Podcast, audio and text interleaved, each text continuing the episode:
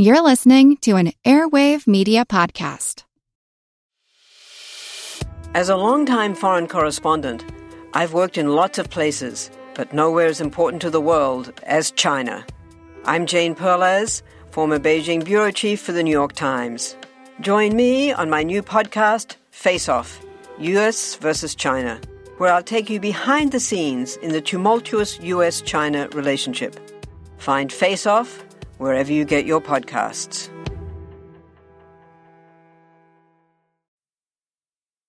I don't know what to say about the election last night. It was frightening. That was Bruce Springsteen at Arizona State University about the election in 1980.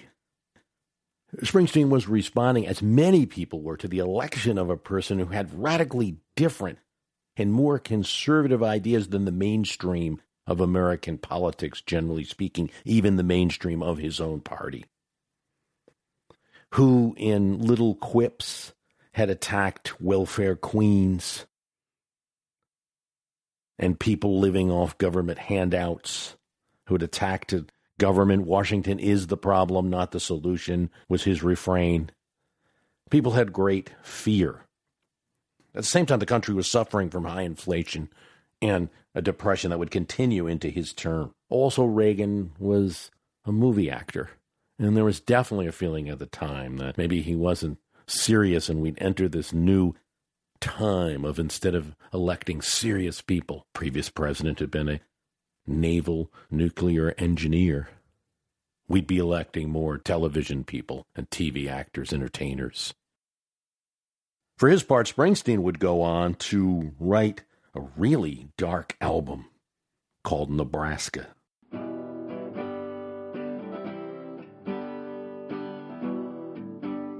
One of murder, economic depression, and desperation. Hitting a chord just as the country was entering one recession and going even to a greater one in 1982. Not only did Springsteen write lyrics that were sad on their face, if you were just reading them on a paper, the opening song of Nebraska is about a murderer going on a rampage. But he also used a deliberately lo fi process to make the sound dark. He ditched his former E Street band for this album and just used one engineer to do a home recording, process that you might use on a demo tape. The tape that he recorded Nebraska on was purchased at a drugstore. And the mix was run through a cheap boombox that had actually fallen into the water in a river near his house, stopped working, and then after hitting it, it started working again. When the thing was finally processed and brought to the studio, the engineers had trouble even getting it to be able to record with the process that they had in 1981 to, to even record onto the disc. Sound fidelity of that demo cassette was so bad.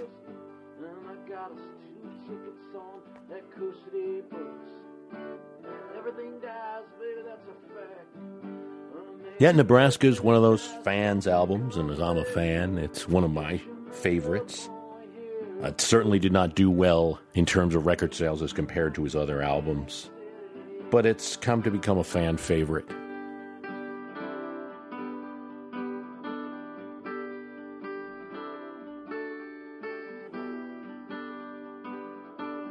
Thomas Morello, who would go on to found Rage Against the Machine, said he didn't know that music could be made like that. Indeed, the song Atlantic City song about gambling, crime, desperation, is the closest to a single to come to come from that album. I'm playing it here.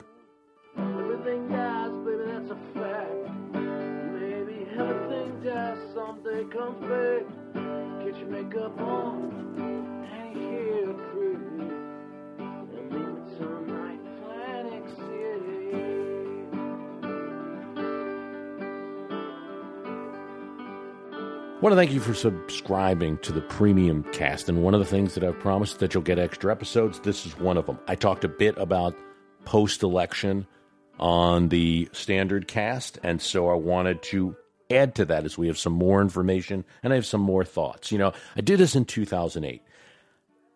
2008 after the election was the attention was so occupied that you had the first African American president of the United States that so many other things were forgotten. So I issued a cast called the kind of like flora and fauna of the 2008 election because there were so many other things that were happening.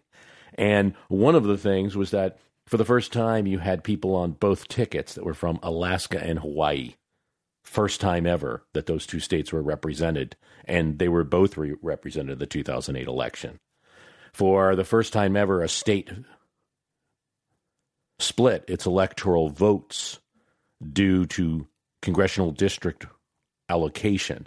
And that's something that's happened again. We'll talk about it. So I figured it would be a good opportunity just to talk a little bit more about the election and what's coming next, and some of the things that to talk about what people are talking about uh, with a little bit of historical context.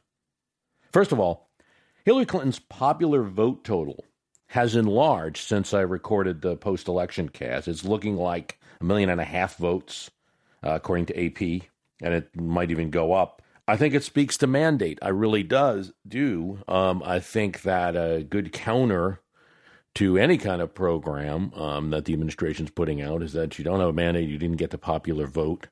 I think it speaks to the fact that they'll probably be at least a starting very low presidential approval rating for this president. Now, I'll get into that more. It doesn't mean that people should be getting their hopes up if you're anti-Trump because there's many ways to reverse that and presidents in history have. Bill Clinton probably being the most notorious of those.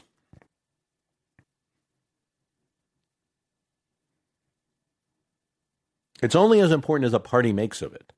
So if you want to use that popular vote argument, you've got to be out there constantly making the case as a party. If you sit back, I think, you know, basically the, the presidency gives a person a pulpit. And you're going to have that pulpit whether you got there by electoral college or not. Let's look at the four times now that there was an electoral college um, loser who won the popular vote.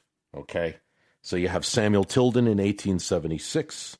You have Grover Cleveland in 1888, Al Gore in 2000, Hillary Clinton in 2016. Hillary Clinton's is the largest popular vote ever because Tilden's was just a little over 240,000, Cleveland's was 91,000, Gore's was 543,000, and Clinton's looks like at least 1.5 million. So it's the largest popular vote win without an electoral college win ever. Some of it comes from a, a, unique set of advantages and disadvantages. I mean, Hillary Clinton won the nation's largest state 62 to 32. She wins California 62 to 32 percent. Four million vote lead in California. But she loses Wisconsin by 29,000 votes, Michigan by looks like 10,000, Ohio by 400,000. That was a substantial loss and Pennsylvania by 68,000 votes to Trump. She gets less in most of these states, in, in all of those states, than President Obama did in 2012. And so, if she could have just held more of those votes, would have had those states. But she does better in states that the GOP wins and usually gets their big votes from. You know, you look at Texas, she's only losing that by a million votes. And that state could be changing down the line. It's probably going to take some time. But Hillary Clinton, the great evil person, is the way it was portrayed in the media and everything, gets 46% of Texas. So she's went running closer there. She's running real close in Arizona. I mean, maybe a few more weeks and a little bit more campaign effort, and Arizona could have toppled. No problem in Nevada. So you steal the new states that are shaping up. The real issue I see is Florida. You know, she just could not put that into her coalition. Florida and Pennsylvania just seem to be the real problems of this election. She just could not put that into her coalition. Uh, loses Florida by 100,000 votes. So all the talk about the Rust Belt, and obviously that was the key backbone of Donald Trump's win, this very narrow win in these Rust Belt states. The fact that Hillary Clinton couldn't win Florida is a big part of the electoral loss. You didn't need it. You could have lost Ohio and Florida, those two vaunted swing states, and still have held the White House if you just held on to the the traditional blue states, which did not happen. Wisconsin and Pennsylvania come home in a sense. Uh, Wisconsin is an original Republican state. It the party was founded there in 1854. Since the throughout the Civil War times and thereafter, it had been Republican. You know, changes around the time of the New Deal briefly. Same with Pennsylvania. Reliable Republican state, very strong Republican machine in that state throughout the Civil War period and thereafter. Votes for Herbert Hoover in 1932 and then enters the Democratic fold, then becomes more of a back and forth.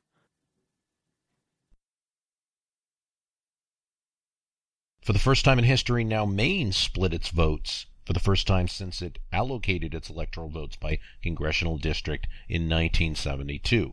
Trump won the Maine 2nd District. It's a large rural district. It's very forested, it contains Bangor, which features a Paul Bunyan statue. and uh, lumberjacking and paper pulp are still big industries in this area. The city of Bangor goes for Hillary Clinton, but the rest of the second district went for Donald Trump. And so he gets one electoral vote from that.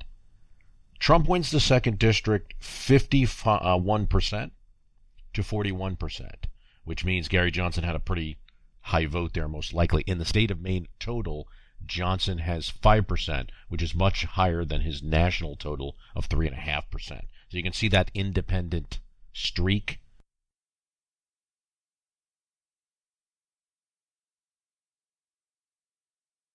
The prediction professor made an appearance in this election. Alan Lichtman of American University. It's interesting because I've been following Lichtman for probably 20 years and being on various boards, you know, back when the time when these were like internet discussion boards and then the first blogs, web logs, where you'd have comments under an article. And when they all appeared, I've been arguing in various forms about Alan Lichtman's system for 20 years. It's called the Keys to the Presidency. He has 13 keys, and the incumbent can only lose five of those keys. If you lose six or more, then you lose the White House. So he predicted a Trump victory, or at least that it was there were more evidence of a Trump victory than not. His key system actually did predict a Hillary victory, but narrowly because the third party candidate did not get, you know, 5% of the vote, which is one of his standards. Gary Johnson got about 3.4. Uh, Jill Stein got 1%. But he's getting a lot of attention now. I did point out on one of the Lichtman sites that in 2000, he said his system could only predict a popular vote, so he was correct in picking Gore. And now he's taking credit or at least being passive about all the credit awarded to him by the media about predicting a Trump victory. so I guess the media attention's got to him a little bit. I have pointed that out, and I have gotten a variety of responses from Lichtman fans, and there are a lot of them. It doesn't matter in, in, in really to me. The publicity, the media attention, calling someone the prediction professor and the like that's not useful. What I do think his system is useful for is rendering visible certain things that are common in the decisions of American voters in electing presidents since 1860, whether he gets off by a key and makes a prediction or not.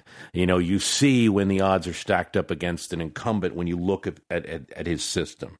His system is based on earthquake prediction, and it's the 13 keys, he's applied them retroactively to elections since 1860 and looked at win or losses in the popular vote. He's been personally predicting based on this model since 1984, and he's quote never been wrong. Even though I I, I see some shaky moments in interpreting some of his keys, he had a lot of trouble in 1992. Um, he called it wrong or right, depending on his view in 2000, and wrong or right in, in 2016 now. Who is the biggest popular vote winner but White House loser of all time? Um, it's still going to fall to Samuel Tilden. And that's because there was such a small electorate, so losing by 243,000 votes was the equivalent of something like 3 to 4 million in today's terms. I also want to discuss Nate Silver and polls because there was a, a lot of discussion of that, and there are a lot of people defending Nate Silver for his predictions. And of course, you can't completely, you know, go after him. I mean, he he makes a prediction based on data and polls that are not conducted by him. He uses the data available to him and compiles it in a way, and we get it. He had a, a, a Twitter post that used this example. Okay, so a predictor says 30% chance of an earthquake. People say that's too high a percentage chance. That's ridiculous. Then there's an earthquake. Now people say, You said there was a 70% chance that there wouldn't be an earthquake. It's effective, but also a little convenient. Um, it, it, I don't have an issue so much with the way Nate Silver does the the business that he does. I and I think it's the problems more with us and the media than Nate Silver, but I do hold him, if you will, a little responsible for the framing. I think the way that you you have a message is very important, and setting up the frame of this percentage chance of winning the election and carrying it throughout the election, I think does set up an expectation, and I do think he gets some deserved blame then for making more out of the data than was really there. It is very true that if you have a 70% chance of winning the election, it means a 30% chance you don't. One of the things that he could have done, um, a 30% chance you don't.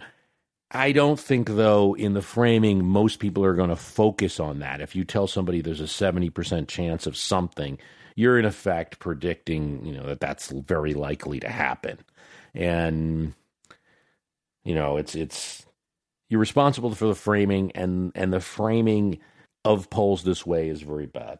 If you wanted to say the message that he claims that he warned people of that there was this, you could have said this. It might have been very effective. Uh, chance of Trump winning 30%, and maybe with a line that shows how long it is versus my prediction for Romney, 9%, and how short it is. That would have indicated that there was a much greater chance of Trump being elected by his models than he was showing for Romney.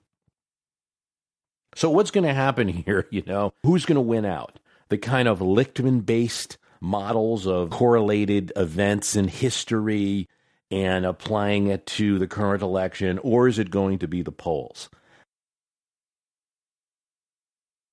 I suggest neither. I think you do have to look at history. I think it's very important. I also think polls can fool you. I always point to that 1988 election where, if you were looking at polls, the Democrats were indicated to win all through the spring and summer of 1988 until Dukakis was nominated and various attack ads came out, and then his chances slipped to where there was no chance of him, him being elected. So I think you got to look at some other factors like is the economy good?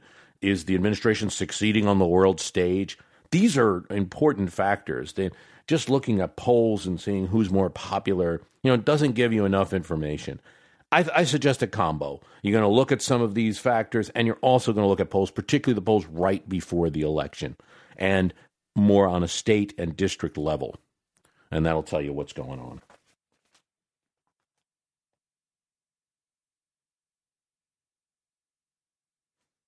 So, what happens now with the Trump presidency? Well, he's going to start making his cabinet. There's an interesting thing that's going to occur. And I think it gets into that Lichtman analysis of the Obama presidency. That one of Lichtman's point is, is, points is that one of Lichtman's points is that a presidency must stay active. They must have policy change, and they must have foreign policy successes in addition, and not just kind of like roll with the economy. And I think one could fairly criticize the Obama administration for the second term and not really doing it. Now, it was made impossible by the fact they didn't have the House of the Senate, bitter opposition in the Senate and House. So, therefore, so much of what President Obama has achieved is through executive actions, either administrative decisions by administrative bodies making rules, or executive orders from the president himself. So there are some things that literally Donald Trump could change overnight. Uh, one is the status of undocumented immigrants to the country. Right now, there's a great number, including children, that are protected um, by executive order. That could be reversed. Actions to enforce deportation could be enacted by executive order. Now, the funds needed to carry it out might have to go to Congress. Uh, punishments aimed at sanctuary cities. Uh, in other words, certain cities that tolerate um, and and do not cooperate with federal immigration authorities could be subject to decreases in their federal funding for those cities. Uh, that some of that could be done by executive action or by a, a friendly Congress that at this point might pass legislation like that. Denying travel visas to countries that do not accept deportees because this is a big uh, holdup. If you're going to deport people, the countries have to take it. And certain countries, for instance, Haiti, will not take U.S. deportees, particularly if they have criminal records, which is where the Trump administration is saying they're starting. Well, Trump administration says we will not um, issue travel visas then to countries that do not accept deportees. That could be done by executive order or federal agency rules making. Loosen up housing rules. some more positive one, perhaps, to expand mortgage credit.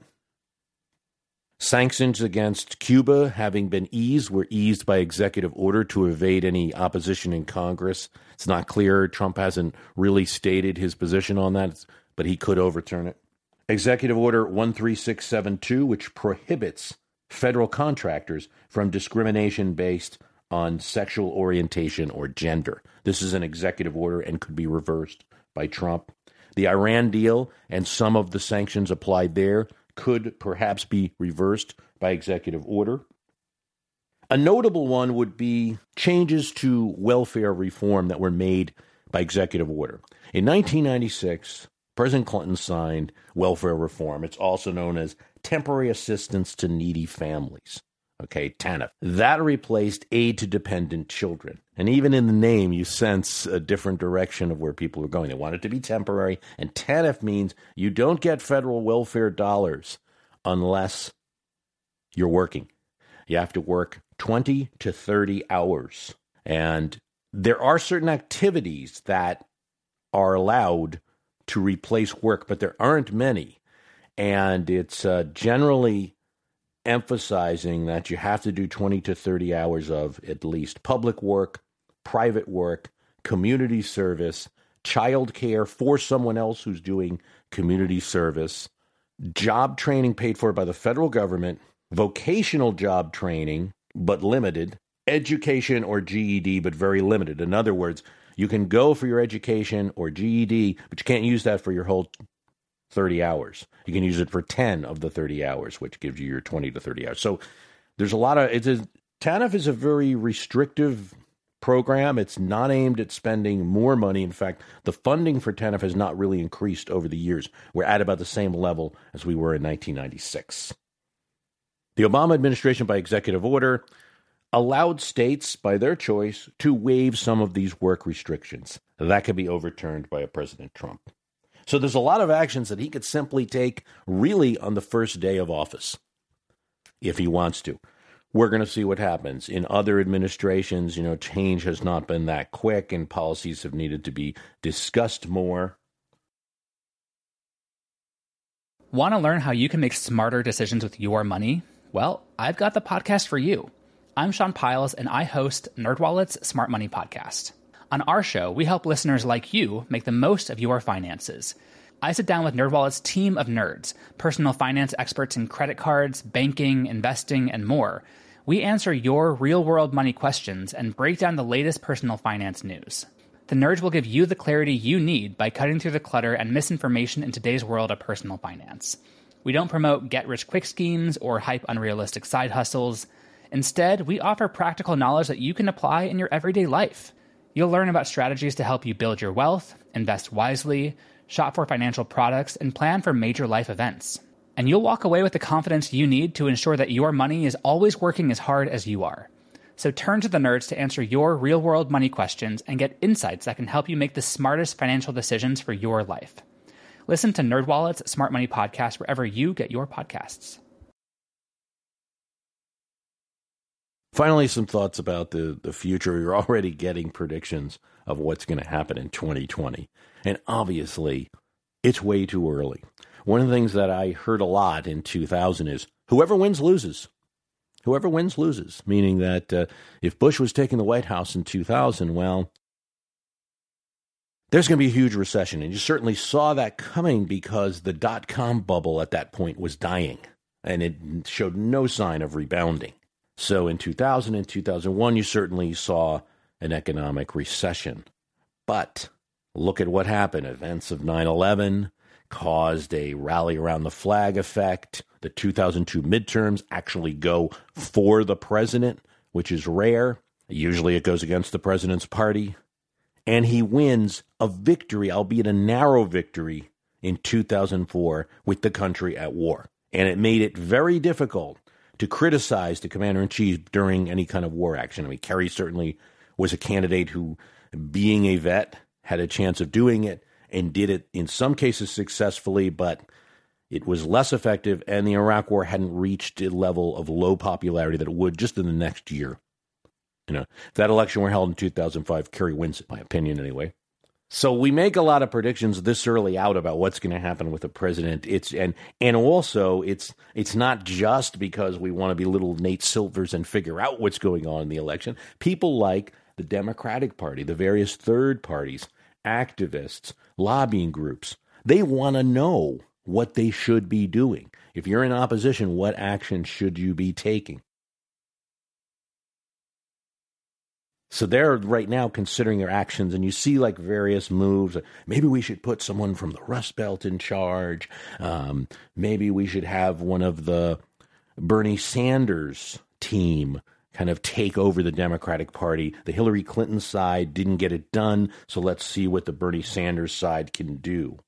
And I don't really have much to weigh in on except to say it is generally so little, unfortunately, presidential elections are so little about what the opposition party does. They should do what they do well, but it's they could do everything right and lose, I guess is the best way to say it.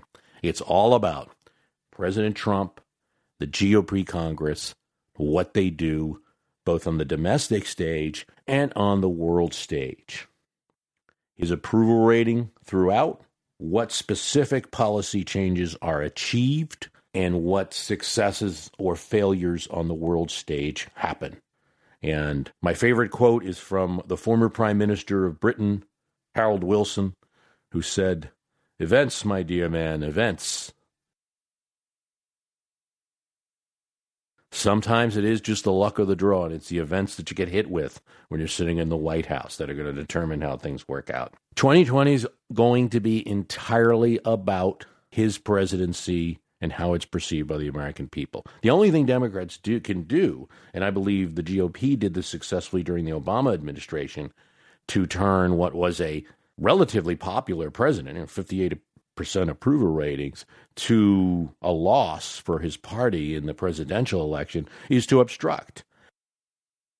That's difficult too, I think, particularly for the Democratic Party because it is a pro government party it's much more difficult to stop government from happening. And there's a much larger group of constituents that depends on funds. So that can always be held hostage.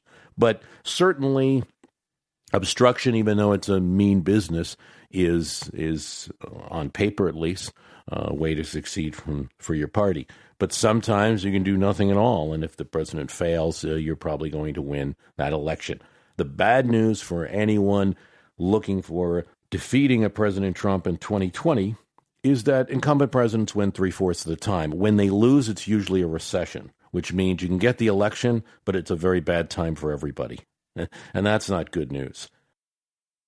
With Donald Trump, you have a couple of original factors here. The oldest president ever to take office, by far. Not necessarily well liked in the party. I mean, they like him right now because he got him Wisconsin and Pennsylvania, right?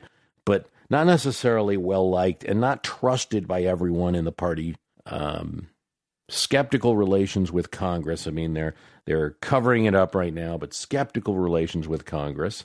It could be that he doesn't run in 2020, or it's Pence, or it's someone else because he resigned, is impeached, is simply repl- uh, beaten for nomination, which I don't think there's been a GOP president since Ford, obviously, that I would say would be more likely to engender a primary challenge than this one. And I think anyway it goes, there'll be some kind of a primary challenge. On the other hand, there's one factor that you got going for him that, that I don't think Democrats didn't have for the past six years, and that's control the White House and Congress. So you have the ability to make things happen in Washington in a way that hasn't happened before. That could create a perception of accomplishment which strongly favors the person in office. It remains to be seen what will be done, whether there'll be baby steps that, you know, you really need to take bigger chances. If he goes with baby steps, kind of the Clintonian moves, we'll we'll see. But he has the equipment there conceivably to get something done, and that hasn't been present for six years. Uh, even though I don't always buy all of the change arguments, you know, especially when part of change is instituting a an infrastructure stimulus that would have been agreed on by the Democratic president anyway, but you're just for political reasons deciding to go along with it now, you know. Realistically speaking, changes change and and if you're able to control events in Washington you're in a much better shape than that kind of defensive presidency that has been run for the past 6 years. Thanks for listening and thanks for subscribing to the premium podcast. Really appreciate it. It's been a big help.